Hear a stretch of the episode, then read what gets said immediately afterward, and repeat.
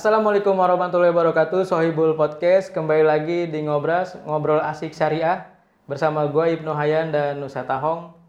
Untuk tema kali ini, ya mungkin beberapa bakal ada yang sedikit agak emosional kali ya. Karena ya beberapa follower kita kan emang menyukai atau mengagung-agungkan ustadz-ustadz yang mu'alaf kan. Nah, ini tema-tema kali ini nih agak-agak gimana gitu ya. Saya kan feno, bisa dibilang fenomena atau tren ya. Beberapa orang-orang yang masuk Islam itu respon kita tuh agak berlebihan dan beberapa orang yang keluar dari Islam respon kita juga sama berlebihan ya. Cuman bedanya yang satu berlebihan dalam konotasi positif, yang satu berlebihan dalam konotasi negatif yang yang itu akhirnya agama ini jadi jadi kayak rebutan umat gitu Ustaz. Ini gimana nih? Soalnya kan ya nggak salah juga Allah ngasih hidayah ke setiap makhluknya itu ya hak vetonya Allah lah. Tapi kadang kita ikut campur untuk urusan itu kayak ada satu influencer yang bapaknya ini udah masuk Islam nih. Dan netizen kan bilang, ngapa nggak sekalian aja anaknya masukin Islam? Nah itu kan hak vetonya Allah untuk memberikan hidayah diikut campurin sama omongan netizen yang mungkin anaknya belum dapat hidayah nggak apa-apa juga toh bapaknya juga nggak memaksa anaknya untuk masuk Islam. Makanya apa sih yang harus kita lakuin ke orang-orang yang baru baru jadi mualaf nih? Sikap apa yang sebaiknya kita lakuin gitu? eh maksudnya ke si mu'alafnya nih ya? Iya ke si mualafnya dan ke keluarganya yang mungkin emang belum masuk Islam kayak dia gitu. Oh iya pertama kan gue juga udah sering nyeritain bahwasanya di zaman Rasulullah itu ada sahabat yang udah masuk Islam ya. Iya. Dan nanya sama Rasulullah, Rasul ini anak gue gimana nih? Apa gue eh, aj- ajak paksa masuk Islam juga gitu? Kata Rasul, jangan. Agama itu bukan buat dipaksa-paksa. Hmm. Agama itu adalah pemberian Tuhan, pemberian Allah Subhanahu wa taala, itulah yang namanya hidayah. Begitu kan? Eh, itu sahabat Husain namanya dan Rasulullah nggak mau sahabatnya tuh maksa anaknya buat anaknya masuk Islam. Iya. Dan waktu itu masih eh, Kristen gitu kan, Nasrani masih Nasrani. Nah, eh, itu juga ada eh, itu kan latar belakang di antaranya latar belakang turunnya ayat la ikruha fiddin qad tabayyana rusydu minal ghayy Iya. Ya, ila akhiril ayat. Tidak ada eh, pemaksaan dalam eh, beragama. Artinya kalau misalnya ya itu jelas offset sih ya kalau menurut gua.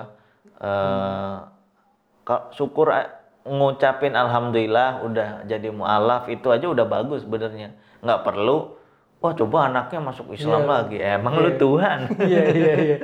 ya kan perlu kayak nggak perlu eh, kayak gitu sebenarnya gitu atau misalnya kadang ada orang yang masuk Islam tadinya non Muslim terus masuk Islam gitu ya cukup alhamdulillah gitu Eh, sudah dapat hidayah semoga istiqomah udah cukup doain kayak gitu kan Iya. Terus juga nggak perlu mencaci maki misalnya orang yang tadinya muslim terus jadi apa namanya eh, keluar dari Iya. agama Islam gitu ya kita doain juga gitu kita doain karena eh, nggak tahu kan namanya orang sedang pencarian misalnya gitu Iya. ya lagi masa-masa pencarian mana nih agama yang tepat buat dia jadi kalau kebanyakan dari kita nih kan agamanya udah dari lahir gitu Iya. Karena nyokap eh, bokap nyokap kita muslim gitu kita jadi agama Islam kita nggak dapat hidayahnya bukan dari hasil mencari tapi dari keturunan itu sendiri sebenarnya Iya, terus kita belajar ya. Hmm. iya terus kita belajar agama secara eh, bertahap gitu kan nah beda mungkin eh, ada bedanya sama orang yang eh, apa namanya dapetin agamanya tuh karena dia nyari gitu ya Iya. jadi eh kayak ibaratnya orang abi eh, apa namanya kayak orang habis kehilangan barang. Terusnya dia nyari barangnya dan ketemu kan bahagianya luar biasa karena menemukan apa yang sedang dia cari dan beda perasaannya sama yang kita dari lahir itu udah Islam gitu. Iya. Iya kan? Nah, kemudian juga kalau ada misalnya ada orang yang jadi mualaf, ya kalau dia cerita misalnya tentang pengalaman dia menjadi mualaf gitu kan, hanya sebatas itu, itu masih wajar gitu ya. Karena kan ini berbagi eh, cerita aja, berbagi cerita, bukan eh, untuk menjadikan dia sebagai tokoh agama padahal ilmunya aja. Baru baru Iya. belajar agamanya gitu. Belum mendalam dan butuh waktu lama untuk belajar agama gitu Hmm. jangan baru jadi mualaf terus dikasih panggung untuk ceramah agama Islam apalagi istrinya ceramahnya jelek-jelekin agama lah Nah, itu. sebelumnya Iya itu. gitu padahal di ayat Al-Qur'an udah jelas jangan wala tasubbul ladzina yad'una min dunillah jadi jangan kita mencaci maki eh, agama orang lain gitu Hmm. itu sih Nah, Tadi perlu yang gue garis bawahin tuh pas bagian sahabat Husain waktu nanya sama Nabi, nih anak gue gue sekalian ajak masuk Islam gak nih? Nah kan kata Nabi kan, udah jangan jangan dipaksakan karena emang gak ada paksaan dalam beragama. Itu tuh yang harus digaris bawahin dan mungkin teman-teman ngobras nih juga harus tahu agama ini nggak kayak MLM kan yang kita tuh harus nyari downline sebanyak-banyaknya, nggak harus ngajak orang untuk Islam dong, Islam dong kayak ada perempuan yang belum pakai kerudung ya sekedar mengingatkan pakai kerudung cakep nih. Atau kayak ya sayang ya cakep tapi nggak Islam. Itu kan kayak ya mungkin niatnya bercanda tapi kan untuk masalah kepercayaan jangan sampai dibecandain kayak gitu. Karena Iya. kita pun beberapa kali kan sempat marah kan entah itu ada tokoh agama yang dibecandain terus kitanya tersinggung atau Iya. nabi dibecandain kita tersinggung. Nah sebaiknya juga jangan mulai menyinggung agama lain supaya agama kita juga nggak disinggung. Betul sih. Nah itu tadi sempat dibahas juga tuh yang masalah gimana kalau ada orang Islam yang murtad. Uh-uh. Nah itu kan beberapa orang juga yang kita kenal entah itu public figure atau influencer kan ada yang sempat keluar dari Islam tuh yang ya kalau emang berdasarkan dalil tadi nggak ada paksaan dalam beragama berarti sah-sah aja kan kalau dia kalau dia keluar dari Islam karena mungkin dapat kenyamanannya di situ atau bisa jadi dia keluar dari Islam karena lelah juga ngelihat orang-orang Islam kayak kita nih malah lebih sibuk berantem daripada sibuk berdamai dan dia malah mendapatkan kedamaian dari agama lain nah itu kan jadi PR buat kita juga nah itu respon sebaiknya kita saat ngelihat ada orang yang keluar dari Islam itu gimana Ustaz?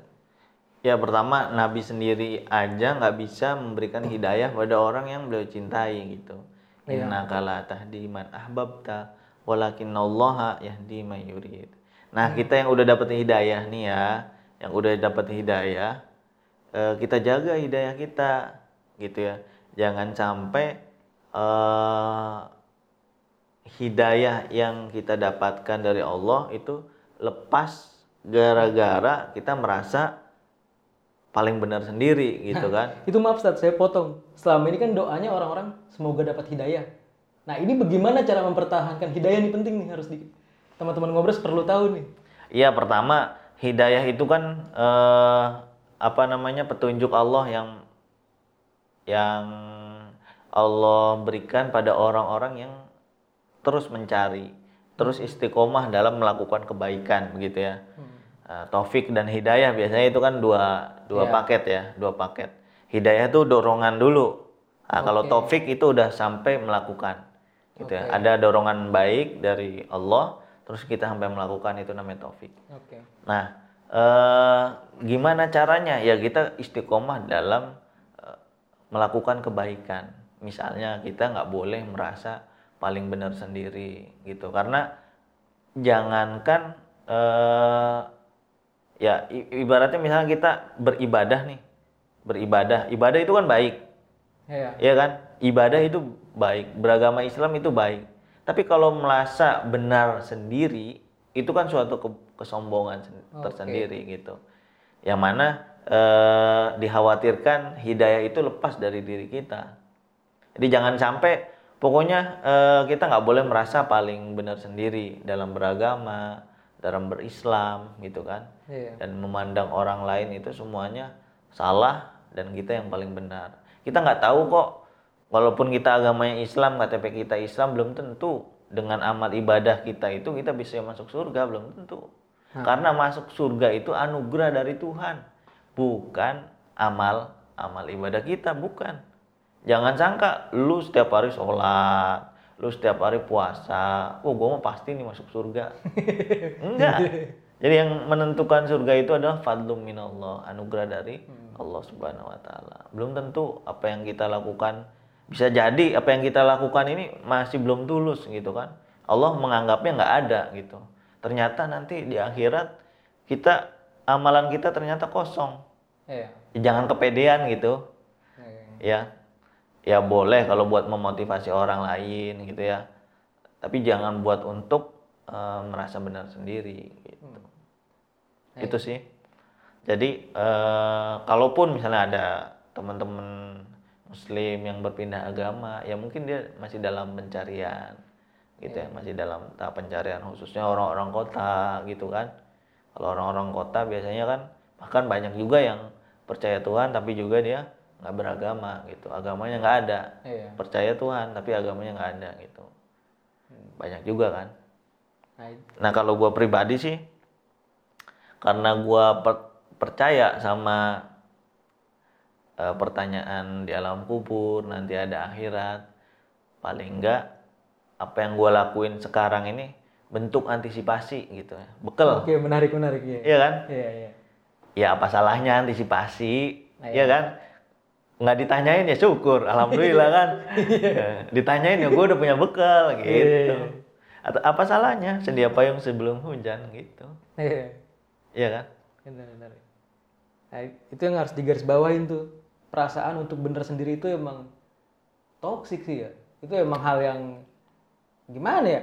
Mungkin kalau bahasa kasarnya iblis pun akhirnya dikeluarkan dari surga karena perasaan dia merasa lebih baik daripada Adam kan. Iya, bener. Eh, iblis itu lebih oke, lebih Hmm. senior daripada Adam bener. Tapi lu nggak ngelihat iblis. Yang nyuruh lu siapa? Nah, itu, Gitu. itu. Iya kan? Iya. Yang nyuruh lu tuh Tuhan. Gitu. Iya. Iblis aja yang emang udah terbukti lebih baik dari Nabi Adam bisa disal apa bisa dikeluarkan dari surga karena emang dia membangkang atas perintah Tuhan kan. Apalagi kita nih yang belum bener-bener ketahuan lebih baik dari orang lain udah ngerasa sombong. Nah, itu kan hal yang sebenarnya Penyakit harus hati. disadarin iya. Penyakit hati. Jadi daripada kita sibuk-sibuk mencaci maki atau merendahkan orang yang keluar dari Islam, kenapa kita nggak introspeksi dulu? Itu kan jadi kalau kita ngeliat orang keluar dari Islam dan kita malah mencaci maki, itu kan berarti seolah-olah pilihan dia tepat untuk keluar dari agama ini. Karena ngelihat kita sebagai penganutnya, ya kelakuannya aja begini. Nah itu tuh yang yang mungkin bisa kita perbaiki dari sekarang nih. Mungkin beragama itu bukan cuma sekedar pengetahuan, tapi juga harus masuk ke bagian kesadaran kita. Iya. Karena tahu banyak hal juga, kalau kata Adi Mas Noel, tahu banyak hal itu harus paket dengan tahu diri sama tahu batas. Nah, untuk masalah hidayah itu kan bukan bukan hak kita untuk menentukan siapa yang dapat, siapa yang nggak dapat, siapa yang ini. Nah itu bukan hak kita tuh. Ya Nabi aja nggak punya. Iya, Ya, apalagi Nabi, kita kan. Orang yang paling deket sama Allah gitu kan. Iya. Nggak punya. Apalagi kita yang cuma sekedar umat udah mah umatnya jauh juga nggak ketemu Ya, juga. disuruh Selawat diakuin umat Nabi aja syukur lu. Iya kan? makanya. Ya ngapain lu sombong-sombong sih gitu. Nah itu tuh itu, itu yang harus kita perbaiki sama-sama lah. Nah ini ini masuk ke pertanyaan agak yang agak sensitif sih.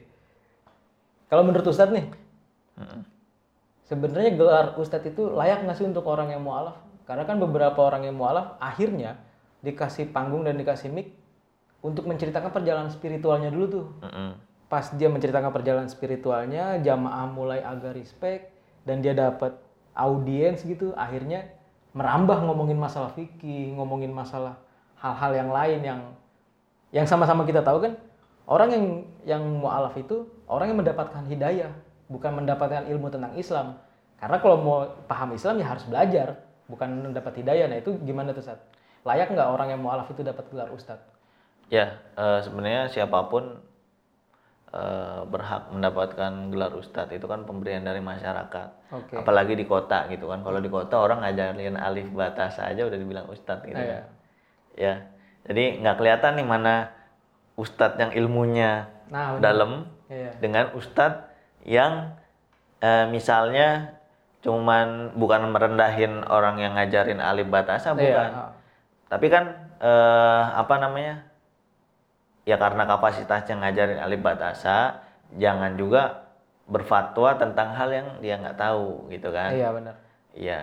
Nah, itu karena eh, pemberian label ustadz itu adalah dari masyarakat sendiri, kita juga nggak bisa mencegah.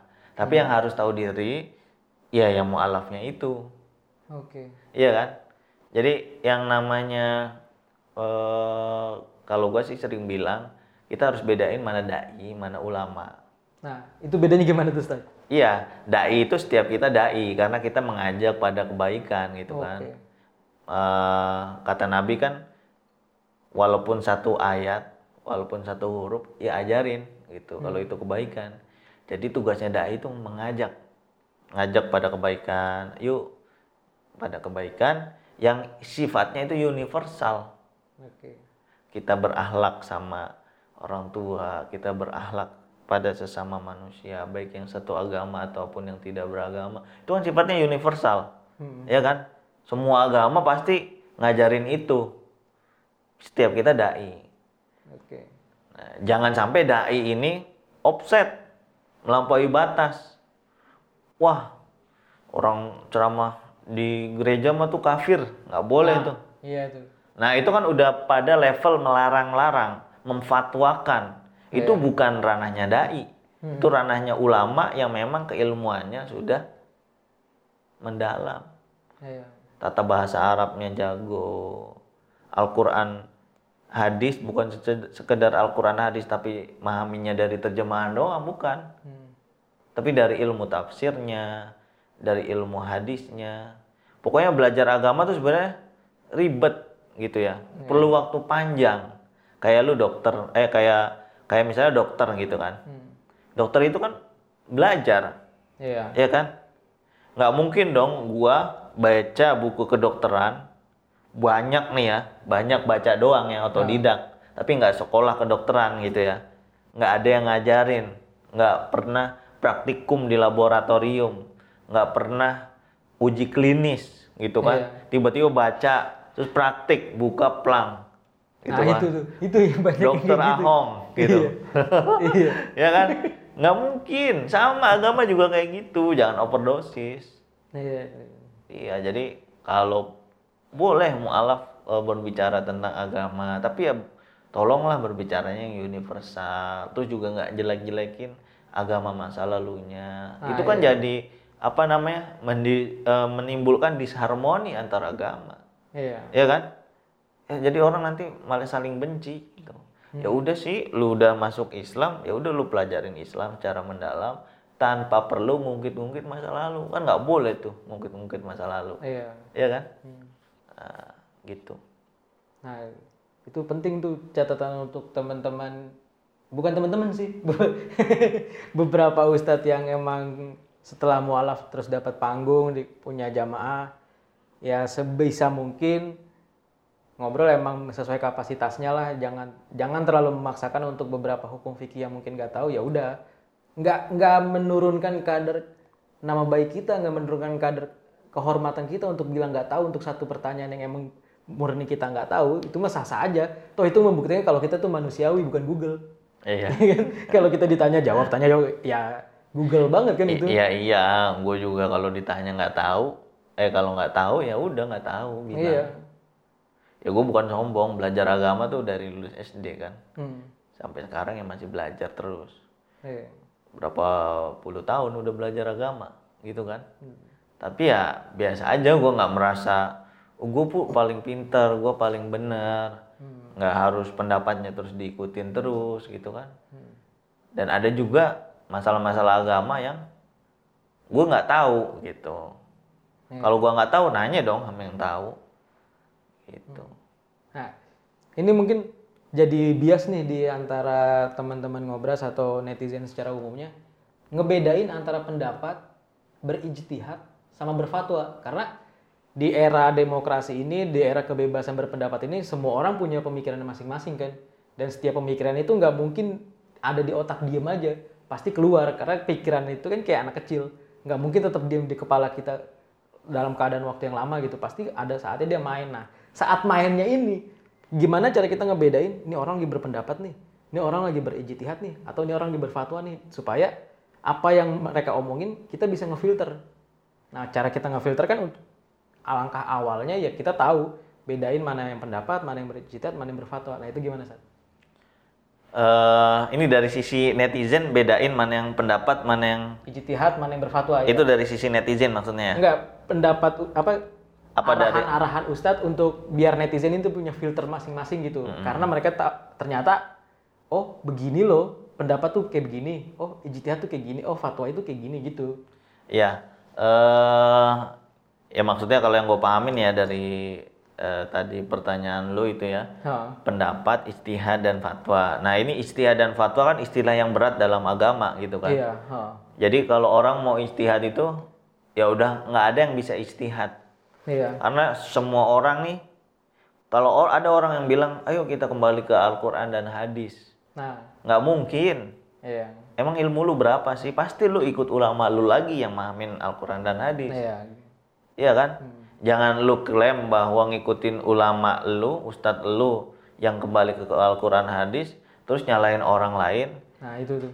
Padahal itu lu juga ikutin pendap emang Sahih Bukhari, Sahih Muslim itu kan ulama yang memahami uh, Al-Qur'an. Kita kalau masih ikut sama Imam Bukhari, Imam Muslim itu belum dikatakan beristihad dan kita nggak mungkin ilmunya nggak bakalan nyampe gitu ya. Hmm.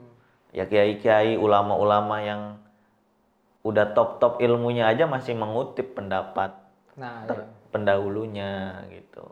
Nah kalau berfatwa ini kan sifatnya adalah memberikan suatu jawaban terhadap pertanyaan orang yang bertanya Oh, oke. dan fatwa ini boleh diikutin boleh enggak Mm-mm. gitu ya boleh diikutin boleh enggak fatwa itu sifatnya nggak wajib diikutin gitu Eh, kalau sekarang zaman sekarang ini fatwa ada yang fatwa individual ada yang fatwa sifatnya kolektif gitu. Hmm. kolektif tuh artinya eh ulama gabung atau bareng misalnya tentang vaksin gitu kan. Nggak mungkin ulama nentuin sendiri halal haramnya. Kalau nggak ngelibatin dokter kalau nggak ngelibatin ahli kimia Iya. dan ngelibatin ahli-ahli uh, atau ilmuwan lainnya gitu. Baru dia ngeluarin fatwa itu juga kan kolektif sifatnya. Gitu kan? Ada yang eh, sifatnya yang nggak kolektif misalnya tentang eh, ubudiyah gitu kan tentang sholat puasa kita kan bisa baca di kitab-kitab fikih dan kita eh, menyampaikan apa yang ulama udah jelasin. Kita cuma nyampein doang. Kita Iya. bukan berfatwa gitu menyampaikan pendapatnya ulama gitu. Ya kalau sekarang sih eh yang gua lihat fatwa kolektif itu ya lebih kuat dari daripada misalnya fatwa-fatwa individual. Iya. apalagi di media sosial kan ya apa namanya ya udah ini ya apa lapangan bebas gitu ya. Yang di mana di sana apa pun ada gitu. Nah kita harus hati-hati juga gitu. Lihat dulu dong latar belakangnya. Kalau dia ngomongin tentang kedokteran dia udah belajar kedokteran di universitas apa udah berapa lama? Apa aja yang dia pelajari gitu. Kalau dia dokter umum tapi berbicara tentang eh, apa namanya ilmu bedah gitu kan nggak masuk. Hmm. kita juga nggak harus nggak apa namanya nggak nggak boleh gampang percaya gitu. Ada ulama ada ada mualaf yang baru masuk Islam. Terus udah berfatwa fatwa yang aneh-aneh sampai nyala-nyalain orang lain. Lihat dulu belajarnya sama siapa. Iya. yaitu saking semangatnya dia dalam beragama tapi nggak dibarengi dengan ilmu gitu. Karena kita perlu ingat juga ada pesan dari Syekh Ibnu Qayyim al Jauziyah bahwasanya eh manitasa ilmuhu qalla nas. Orang yang wawasannya luas itu cenderung sedikit sekali menyalah-nyalahkan orang lain. Jadi problemnya di mana? Problemnya di literatur kita. Kalau kita literaturnya banyak, bacaan kita banyak dan punya pembanding nggak cuma satu pendapat aja, pasti itu nggak bakalan nyala-nyalain orang. Oke. Nah, jadi gitu buat teman-teman ngobras. Kalau nanti lagi mainin di media sosial, ngelihat ada tweet atau postingan Instagram atau postingan Facebook, teman-teman udah bisa bedain nih.